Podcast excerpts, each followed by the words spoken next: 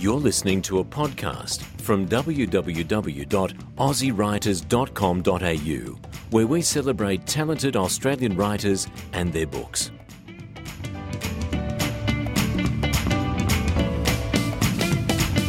I'm here today with Philip Crisp, an author who has a debut book, which I, I'm really excited about, and uh, I'm predicting this one's going to be a bestseller because this book is so timely. It's entitled So You Want to Be a Leader Influential People Reveal How to Succeed in Public Life. There's a foreword by Dr. John Hewson, and um, there are uh, a lot of very influential people who have written some amazing essays on leadership and a variety of essays. So, welcome, Philip. Thanks, Suzanne. Philip, I would like to um, um, start off by introducing um, some of your ideas, which are on the back of the book, actually, and it'll give give our listeners a little bit of context. Sure. Philip says, We ask much of our leaders and blame them for any failure to order the world to our liking. Yet many of us are reluctant to engage, preferring to disparage leaders as a class apart, a quarrelsome lot, and overpaid to boot, the useful butt of barbecue humour. Will we engage better with the next generation of leaders? Will they carry on a kinder, gentler national conversation? In this book, 36 Australian voices, both early achievers and the venerable, from across the political and social landscape, offer fresh ideas and timeless wisdom for people entering public life. Whether you are a budding politician, advisor, lobbyist, advocate, local councillor, NGO leader, social activist, blogger, philanthropist, sporting administrator, or the representative of an industry, the arts, a profession, or a trade, you are in public life. This book will deepen your understanding of what you must do, say, and be to succeed. That's extraordinary, Philip. Tell me how you came to write this book. Amongst my uh, friends uh, and acquaintances, there's a general sense of dismay about the condition of our civic dialogue, uh, and I think that's been going on for quite a long while. Uh, I came to take on this project by accident, really, about three years ago. I happened to be watching television late at night, and they were showing some footage from the Leveson inquiry in the UK. Uh, that was the um, uh, phone tapping scandal.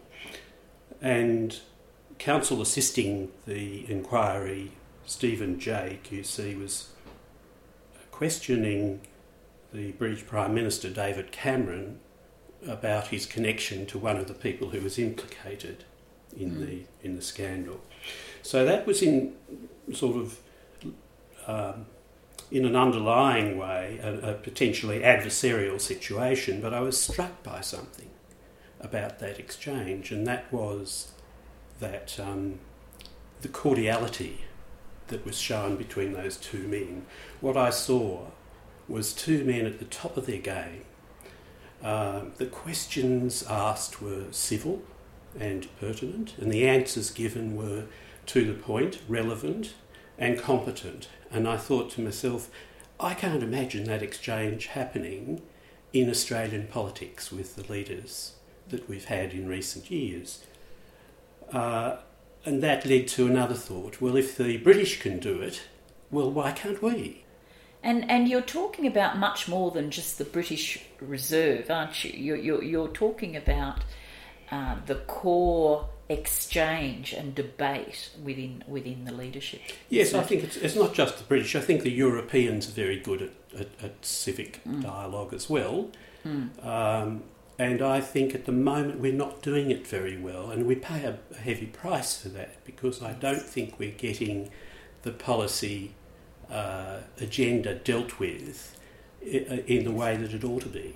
Yes, but then of course it's more than just political leadership. Um, you know, I can I can see from the essays within the book that it actually is about leadership per se. That that that is right across public life. Is that correct? Is it um, something that you um, decided as you were writing the book that you wanted a broader uh, reach? Yes, I did. You're right. Uh, I, I don't think I would have taken it on if the book was going to be just a book about politics. And I certainly didn't want it to be a book about the issues of politics that, party that politics. divide yes. that divide us. Yes, party politics. Mm. I wanted it to be a broader book than that. Mm. Uh, I wanted it to to focus on those aspects of leadership that uh, anybody would need if they were going into public life of any kind, whether it was politics uh, at a national level, a state level, local government, yes. whether it was leadership of a profession or a, or a, a trade yes. union, yes. uh, whether it was in the non-profit sector. Um, I thought the leadership skills that you would deploy as a politician are pretty much the same as the leadership skills that you would employ in any area of public life. So I wanted to take that whole field. And of course, our politicians come from some of those areas of public life as well. Indeed, they do. Mm. Yes.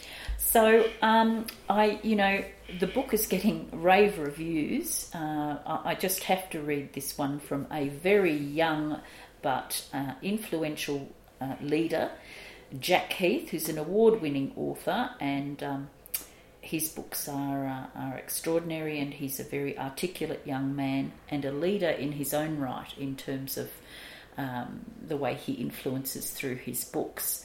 His latest book, in particular, is um, is um, very leadership orientated. So Jack Heath says of your book, willingness to lead is more than just reluctance to follow. So You Want to Be a Leader is full of unique insights from the young leaders of the 20th century and their advice for the young leaders of the 21st. It's essential reading for anyone headed for public life, which, in this privacy exsanguinated world, is all of us. There's no other book quite like it. It's a wonderful review comment, isn't it? No, I was very chuffed to get that, that review, and particularly because it comes from a young man who's right in the middle of the age range that the book is intended for. Yes. Which is, uh, believe it or not, uh, secondary school uh, children. Senior secondary, uh, yep. From 15 yep. years yep. on, I think we'll find the ideas in the book accessible mm. uh, to up to 35, or yes. indeed anybody that has yet to make a move, a major move into public life. Yes, yes. Uh, people who are um, still at a, at a formative stage where they where they haven't been so bruised and battered by yes. by public life that they can't change anymore. Yes. So, uh, yes, I liked that review, and uh, I think we need to explain what exsanguinated means, don't we? well, I, I, I, that's one of the things I like about the review. I had to look the word up. and so did I. and, and, and what does it mean, Philip? It means drained of blood, as we both now know. And I don't think it's um, at all bad that you have to run off to addiction. It's I think people wonderful. should be made to work. Yes, and that's what leaders should be doing anyway. So, um, getting to the um, to the book. So, what was the brief that you gave these um, uh, essayists before they began? You gave them a very specific brief, didn't you?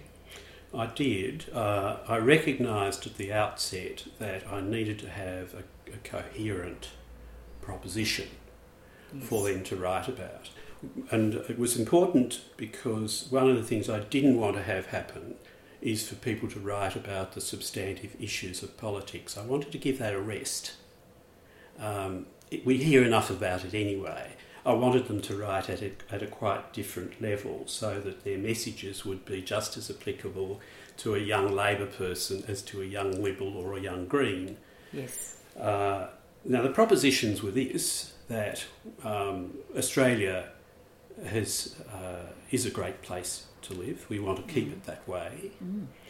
Uh, we have had some good luck in the past. Uh, I think we've had good luck to inherit some fine British traditions in, of parliamentary democracy. Good luck to occupy a continent that hasn't seen a major war.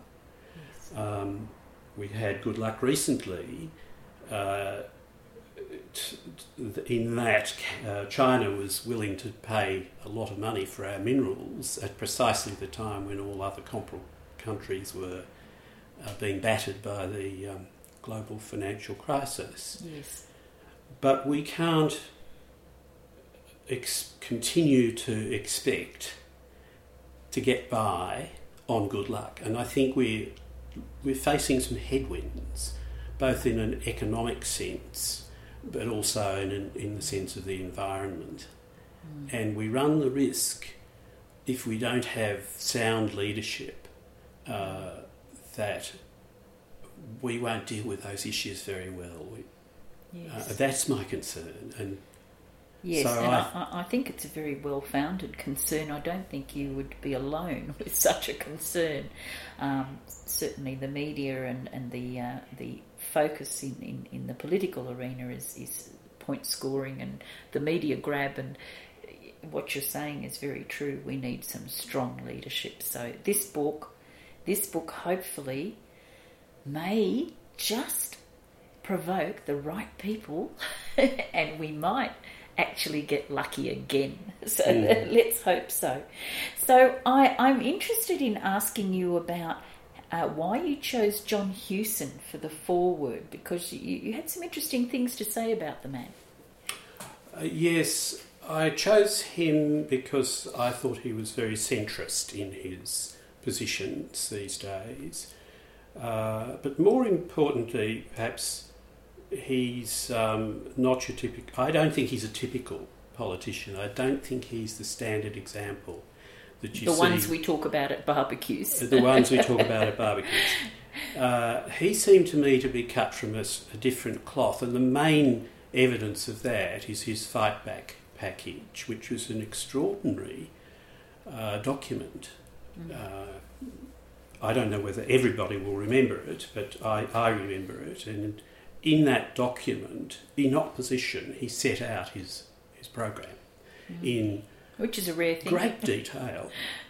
And this is rare because uh, nowadays what we find is that politicians just try and make themselves a small target. Mm. And um, I think that that has happened perhaps because people have drawn the, long, the wrong conclusion from the fact that John Hewson didn't win the, the election that could have seen him become Prime Minister.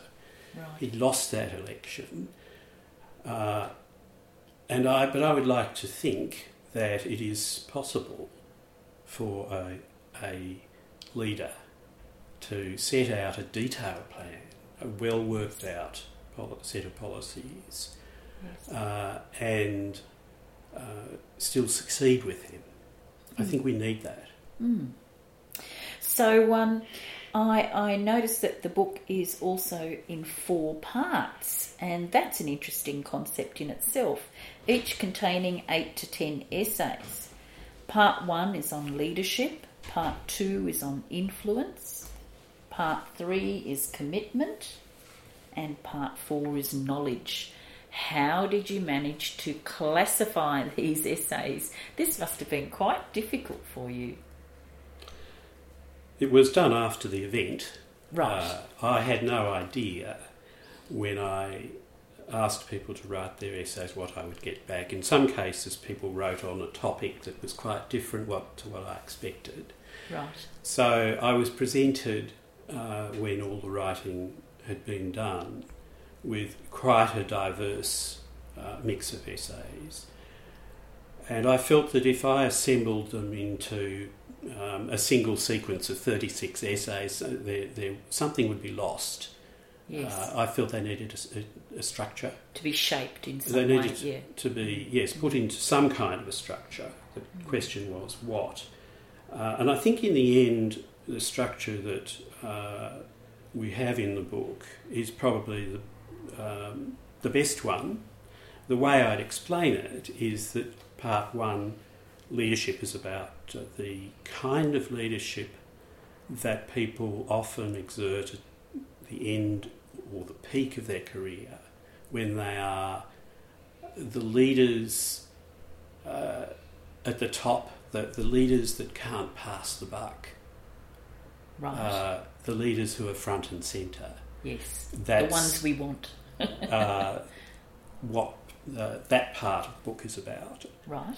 Uh, the part which is concerned with influence might, in a typical sta- a case, be the step before that. Mhm. So that might be uh, more the public service person who operates somewhat in the background and Mm. supports Mm. the more visible leader. Mm. And influence is a kind of leadership in That's right. itself. Yes, it is. Uh, then you've got commitment, and I see that as the starting point of a career in, in Right. public life. Because unless you believe in something, unless you care about something, Yes. uh, unless you're prepared to exert yourself, uh, then I don't think you're going to go anywhere in, in public life or in Yes. leadership. So that's Mm. that's typically uh, where the young people would start. Right. And um, part four is knowledge. That's, That just doesn't fit into the same uh, sequence at all. It's it's a, it's a it's quite apart from from Yes. the um, uh, those three that I just mentioned. Mhm. Uh, it's really more not about so much what you need to to uh, say and do Mm. or be, but what you need to know. Mm. So- So, how well informed you are across a general broad spectrum of subjects is that is that what you mean? You know, somebody Indeed. who's who, who's well read and you know possibly well educated. So what you'll find in that part is a collection of readings, a miscellany of topics, if you like, uh, on things that are really useful for somebody who's going into public life to know about, like the electoral system or some aspects of economics Yes. that I thought were important. Right. And so, um, look, there are just such wonderful essays in here, and I know uh, it's difficult to um, uh, talk about some and, and, and not others, but I'm just wondering if you could give our listeners a little bit of a, a taster, if you like, and um, just mention a few bits that uh, really resonate with you and uh, will more than likely re- resonate with our audience. Yes, I think everybody would have their own favourites. Of course, Uh, yes. I have mine. I think the essay from Margaret Housesmith is very interesting in terms of the, the language of discourse. Uh, that is her, her big thing. Um, she talks about the ways of communicating with people without actually putting them down or without putting them offside. Yes. Um, but I want to read something from the very beginning of her essay, which demonstrates that um, it is actually possible to have a cordial relationship between, between people on the opposite sides of the political fence. And this is some correspondence between Robert Menzies and John Curtin, which goes back to 1941. And I'll read this Dear John, I have ceased to be Prime Minister and we shall therefore no longer be opposite numbers at the table. I want to thank you for two years and four months in which my task, always difficult, has frequently been rendered easier and at all times more tolerable by your magnanimous and understanding attitude. Your political opposition has been honourable and your personal friendship a pearl of great price. Yours Wow. sincerely. That's amazing. And the reply from uh, John Curtin to Bob Menzies Dear Bob, thank you for your letter. I appreciate it more than I can say. On my part, I thank you wholeheartedly for the consideration and courtesy which never once failed in your dealings with me. I wish you good health and fair going. Your personal friendship is something I value, as I hope and know you do, as a very precious thing, yours faithfully. It's beautiful. It is Writing. beautiful, isn't it? Yes. One can't imagine that being written today, perhaps. It's hard to imagine. that was Margaret Howell Smith's um, um, essay. I'm not going to read more bits verbatim, but I'll No. point out some essays that I thought were particularly interesting. Hmm. Charmine Härtel's essays about psychopathy and or psychopathic behaviour in organisations, and it might seem an odd topic, but it was one that I wanted included Mm. because I think anybody that has a, a career in public life will encounter uh, psychopathic behaviour Yes. uh, or psychopathic organisations at some point in their Mm. career, and um, they need the insights in that essay to navigate uh, their path in leadership and, Mm. as she says, to enlighten you as a steward of the well-being of those affected by your Mm. leadership. Uh, Yes. Another slightly quirky angle is the essay by Tim Mendham, which is about uh, skepticism, Right. um, which I think is a wonderful attribute for anybody It's very healthy, isn't it? Aspires. healthy scepticism. indeed, uh, I believe there's a Skeptic society. there is. There's an Australian Skeptic Society, That's right. spelt with a K incidentally. Skeptics. Yes. Um, Tim Mendham writes about some of the uh, um, quaint examples of political leaders being taken in by quacks, Really? uh, which um, it's kind of interesting. I think at one point um, Joh Bjelke-Petersen was persuaded that uh, some guy, I think his name was Milan Brick, had uh, created a car that would run on water. yes. Uh, it proved to be he proved to be a total quack, but um, How it- it- by you know, by the time these people get found out, uh, uh, bucket loads of public money may have been spent yes. on these wacky ideas. So that's really quite an important skill to, to have to be able to discern or be sceptical of, of the approaches that you may have as a leader. Then you've got um, the essay by Marlene Kanga, who was the um, recently uh, national president of Engineers Australia. Yes.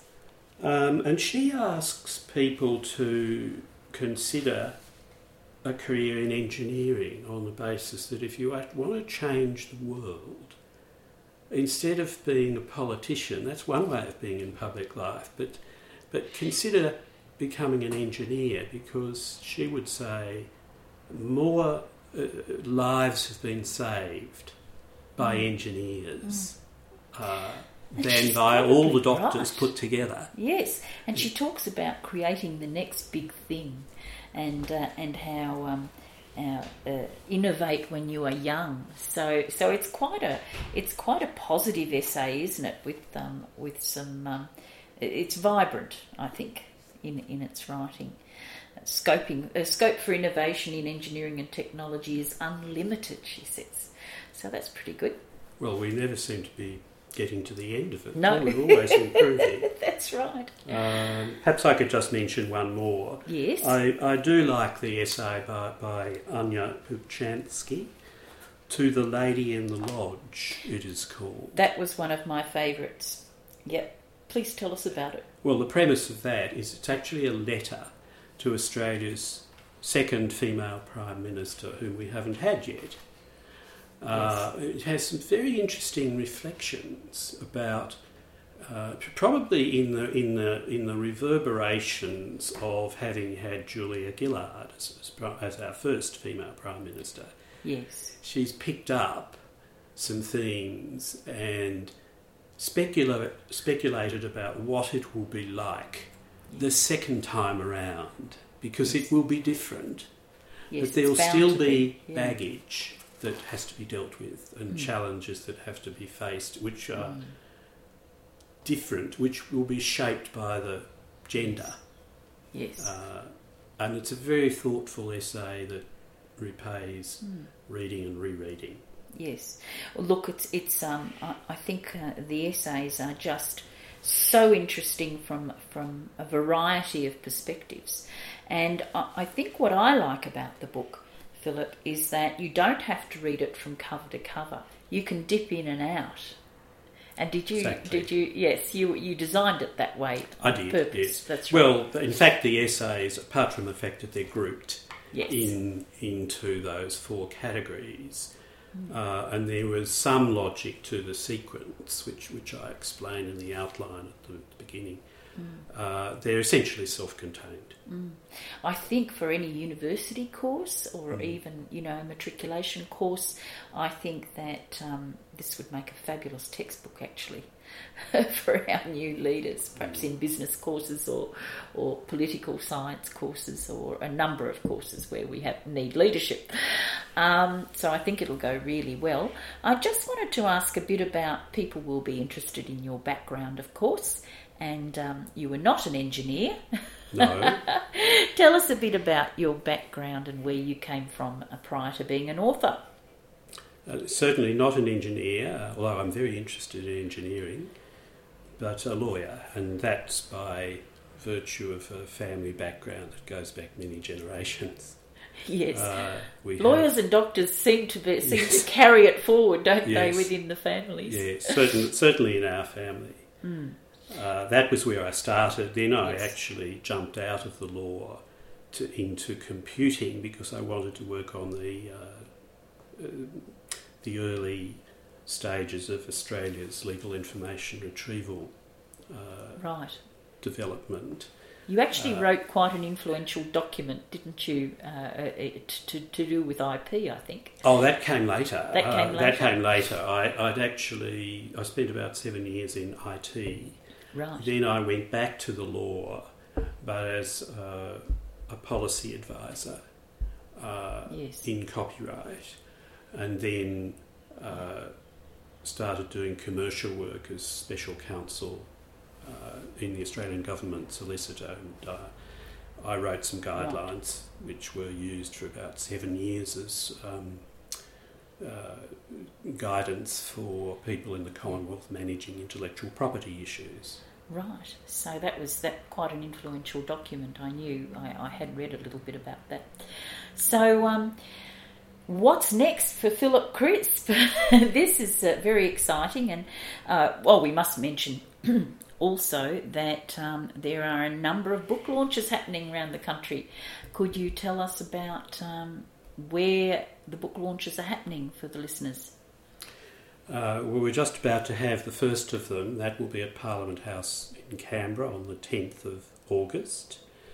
Uh, and they will take place in various places over the uh, month following that. They'll be between 10th of August and 10th of September, actually. We'll be doing Canberra, then Sydney, then Melbourne, uh, and finally Hobart, with a possibility of doing one in Brisbane later. Right. So, um, of course, the, the book can be bought at all good bookshops. It's being distributed by Dennis Jones and Associates, uh, and Hybrid is the publisher. So, um, probably if you Google, so you want to be a leader, you will find this wonderful book, and I would urge you to uh, rush out and buy it. It's well worth it. So, are there any messages you'd like to uh, give personally to uh, a future leader um, in terms of um, obviously there's lots of messages in the book, but you yourself, if you had to talk to a future leader and they were sitting in front of you, uh, what sort of advice would you give? Uh, well, if I was writing one of the essays for the book, I think Yes. the first advice that I would give to a young leader is take care of your health. Wow, Uh, right. Nobody actually mentions that, but that would be my first one. Take care of your health, Yes. mental and physical. Uh, That makes a lot of sense, Philip, because I mean, they say on the aircraft, don't they? Take the oxygen mask yourself first and then fit it to the children. So if you're a leader, you need to have that oxygen mask, don't you? I guess so. Yeah. Yes, you, well, uh, yes, because you can't be good, much good to other people or to the society that you live in unless that you're, ta- you're taken care of in your own physical well-being and in your own Yes. uh, mental well-being. Right. So I I'd put that first. okay. Um, and then I would say get the best education that you can. yes. Uh, I'm borrowing from Peter Elliot's suggestion in his essay there, but I think he, w- he's quite right in his suggestion that in the course of a career these days, people will retrain several times, as I have. yes. Yes. Uh, it's no longer the case that you just go into a profession and then you're doing that until you retire. That's right. So it doesn't matter yes. quite as much what you start out with, Yes. but get the best education that you have. Mm. And I would then say, work with the best people that you possibly can. Don't be Role models. Mm? don't uh, yes uh, find role models and listen to their advice but also surround yourself with people that are the best that you can possibly get and don't be worried about being overshadowed by them i think it's a very it's a small idea it's, it's a diminishing idea it diminishes us when we want to be surrounded by yes people or by people who are not going to excel or and perhaps surpass us. Yes. So somebody a little bit higher up the rung than you are, who from whom you can learn. That's From whom that's you what- can learn, yeah, yes. yeah. yes. That's wonderful advice. Well, thank you very, very much, and um, good luck with all the book launches. And um, I'm looking forward to um, lots of people buying this book and it becoming a bestseller. I like to be right about those things. Thank you very very much, much. Suzanne. And is there time to say one more? Definitely, there is. Say that uh, the book is, is out now, and I think it, I think it's a, a great book, uh, but it may not be uh, the end of the road. It might be a beginning, because my hope is that we can take this a step further. Uh, Ah, and I have something specific in mind. Uh, I'd like to see a companion volume produced right. uh, in which the young people who are the audience for this book get the chance to say how they're going to go about leading when their time comes. Essays from future leaders. How good is that? I think that's a That's- wonderful prospect. That's exactly the concept. Yes. So, I think if people go to your website and subscribe there, maybe they can um, get this further information. And actually, there's a lot of information on the website. So it's so you want to be a leader.com.au.